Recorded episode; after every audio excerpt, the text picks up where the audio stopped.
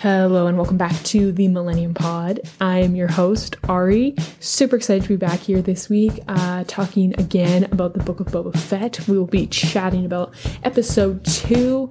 And all I can say, first of all, is what an episode!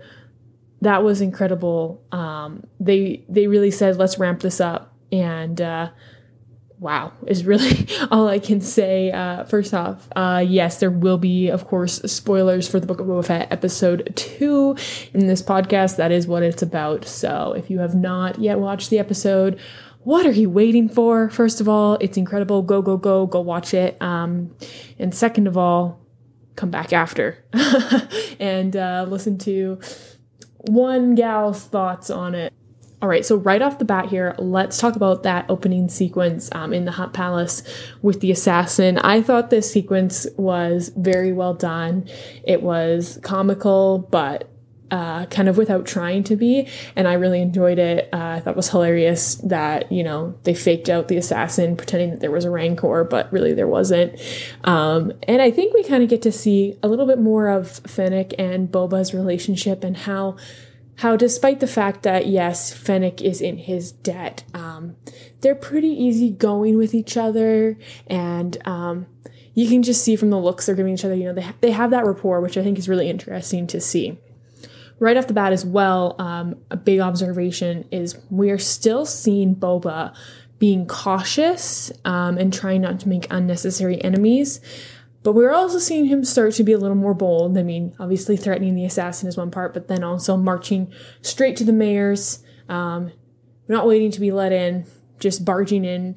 Um, we're seeing him, you know, still still trying to kind of have those relationships, as I said, not make unnecessary enemies, but at the same time, we're starting to see him, yeah, be more bold, be more aggressive, um, which I think is really interesting. I said last week that I'm really excited to see how we see him deal with like reconciling, you know, his idea of wanting to be respected and wanting to have relationships with the people he's ruling, yet also, you know, being a crime lord and having that authority and and holding that authority over people. So we're starting to see a little bit of that some more, and I'm super interested in uh, continuation of this kind of part of the story.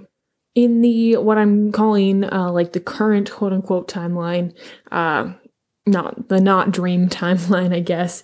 We have been introduced to several new characters this episode. Uh, first is Mok Shaiz.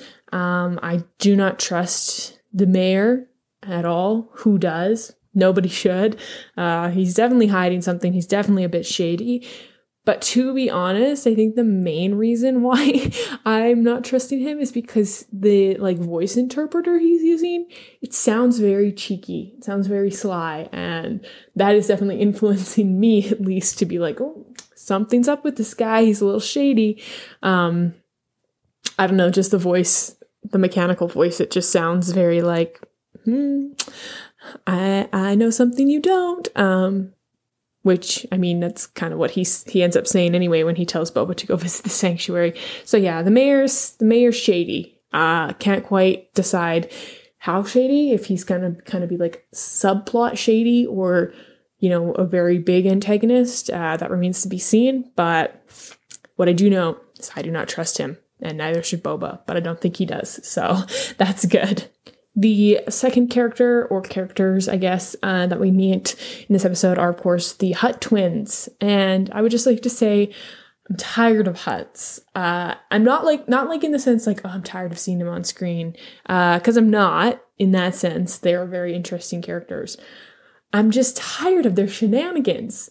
And if I lived in Star Wars, I would be so annoyed that these slugs that like are slugs that can't move very fast, can't really defend themselves, have so much power. Like, I feel for the Star Wars people, and I am tired of them. Um, and uh, in the words of my dad, who uh, watched this episode with on my second run through, just kill them. They're slugs.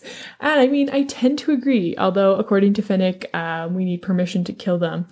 And I'm like, only in Star Wars have we allowed giant slugs to be a menace. Like, only in Star Wars is that even a believable thing. And I'm just like, like I, I get it. Like I get that they have all kinds of money and protection and stuff, but at the same time, what it boils down to is they're slugs that need to be carried around to move at any speed that's remotely fast. And I'm just like, you guys.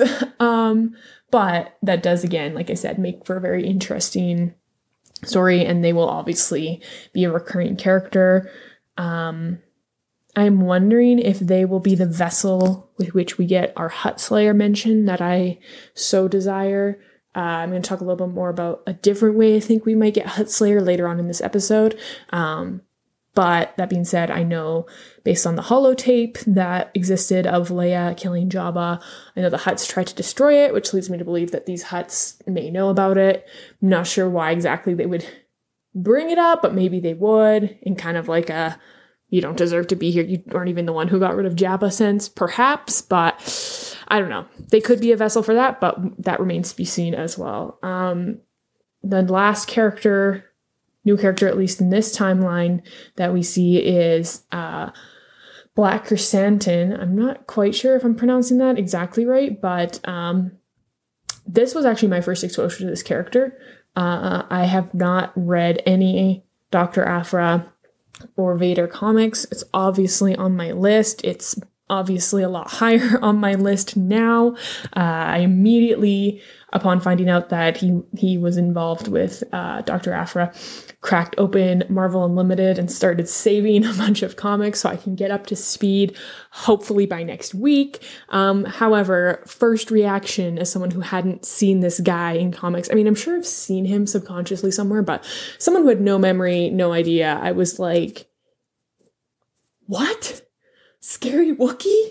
Um, that's that's insane because the Wookiees that that I'm I'm used to are like, yeah, I mean, Wookiees can be aggressive and you don't want to piss them off, but in general, they're like pretty gentle giants. I mean, yeah, Chewbacca gets angry, but not not like angry like I'm gonna I'm gonna be scary looking like that. And uh, the other main Wookiee who I've been like thinking about a lot lately is of course Burryaga from the High Republic series, and he is a Jedi for those of you who don't know, um, and he has like really good abilities to like sense other people's pain and stuff, and he emphasizes with that, and so yeah, that's like my perception of Wookiees. So then to see this like big menacing Wookiee on screen, my brain was like, does not compute, does not compute. Um, but again, super interested. I'm checking out those comics immediately because I need to know more.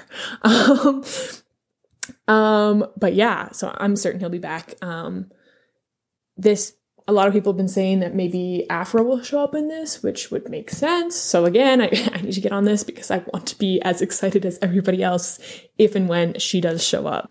Now, I loved every minute of the dream sequence, and I'll talk about that in just a second.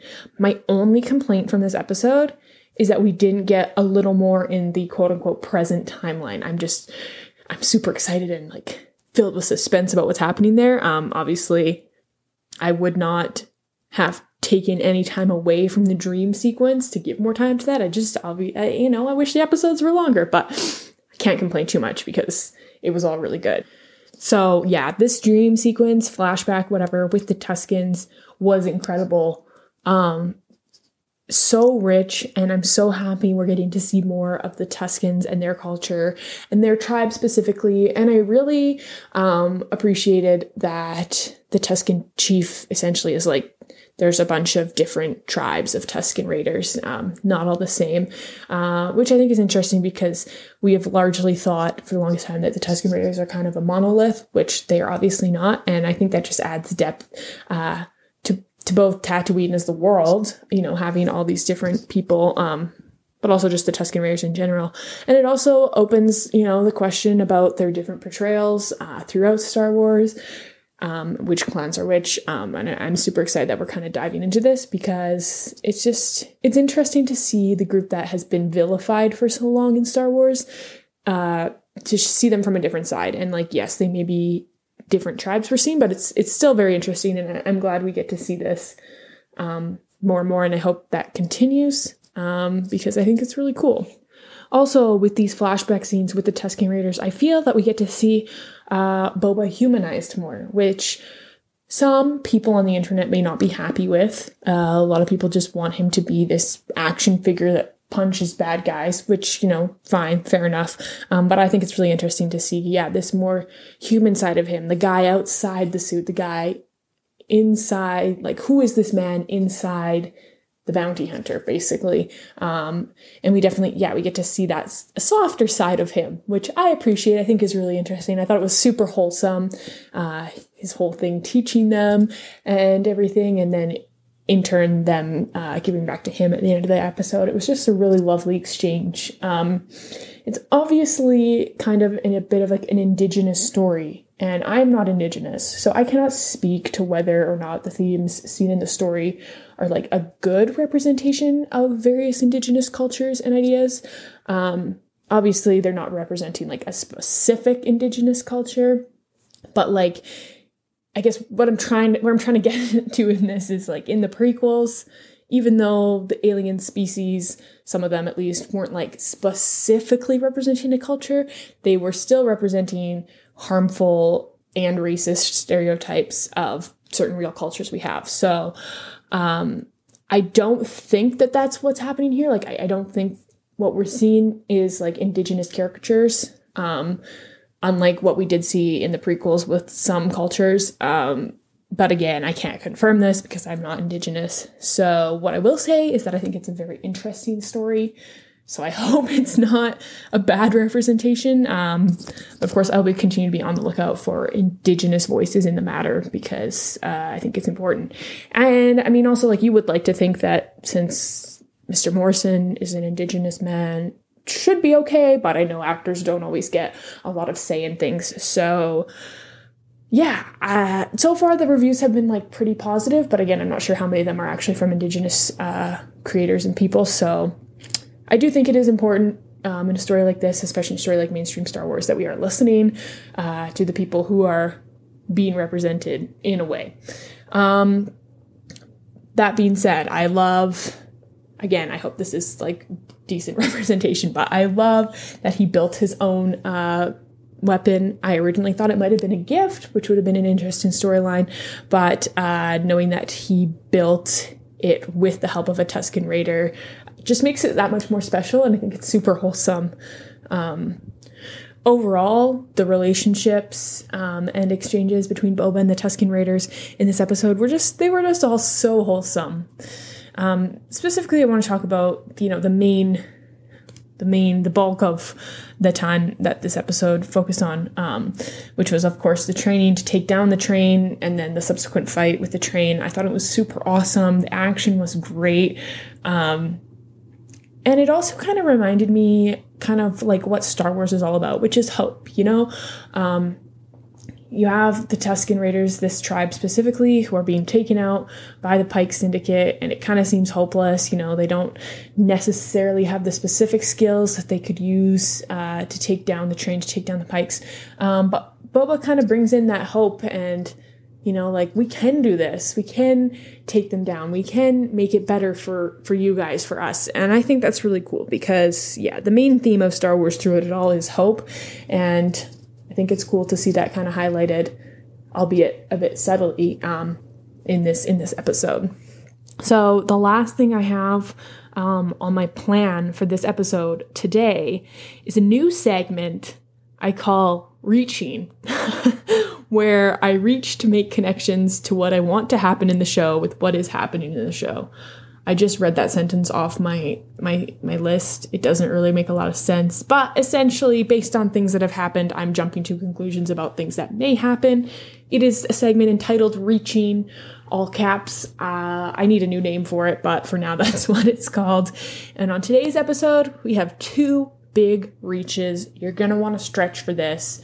Uh, Twitter already got a glimpse of the first one earlier this morning, uh, but here they are. So the first one is that the presence of the Nikto equals a Hutt Slayer mention is coming.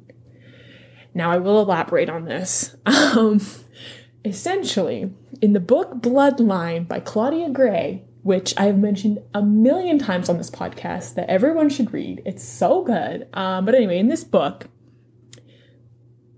the leader of the Nikto cartel, and, and keep in mind this book takes place 28 ABY, so about 20 ish years after this is taking this this book of Boba is taking place. But anyhow, the leader of the Nikto Nikto cartel is, has a holotape of Leia slaying Jabba.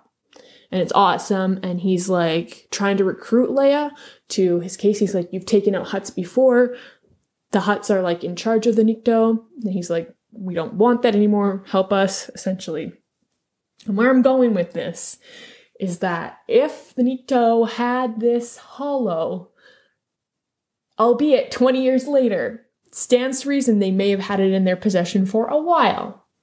Now, that's not necessarily true. Obviously, it could have come into their possession at any time. Uh, but I'm just saying perhaps. And maybe, maybe they don't show Boba, but maybe he somehow gets it. Maybe they do show Boba at some point. Not sure why they would, but maybe they do. Uh, but anyhow, considering the fact that the Hutts tried to destroy all copies of this, and, but the Nikto were in possession of a copy of it at some point down the line, perhaps they are the link. Um, yeah, I know that was a big reach, but you know what? At this point, I just really, really want a Hutt Slayer mention, and I will get it where I can. And my second reach of the day is um, the presence of the Pike Syndicate equals that Qi'ra is coming. I know, but here's how we get there. Okay, the Pikes have had dealings with and or fought and or worked with whatever, have had relations with Crimson Dawn. And Qi'ra the leader of Crimson Dawn, at least a little bit before this happened, like around the time of Return of the Jedi, Qi'ra was the leader of Crimson Dawn.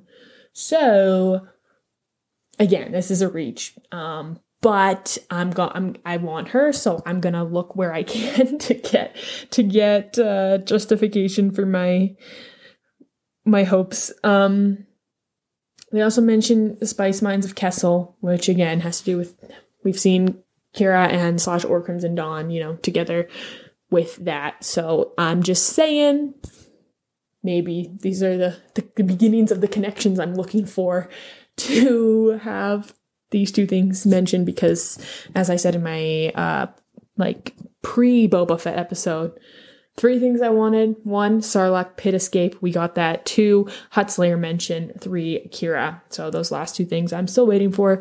If they don't happen, you know what? I'm gonna be fine because this show is actually so incredible. Um, I don't really care where it goes because so far it's really great and I think it's in fantastic hands.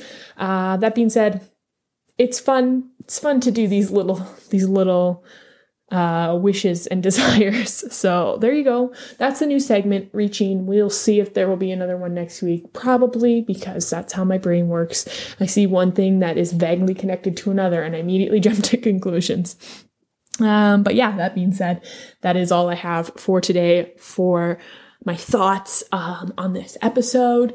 As always, please feel free to reach out to me on social media. You can find me on TikTok at ari.in.space. Um, and slash or on Twitter and Instagram at Millennium Pod underscore. Those will be linked in the description.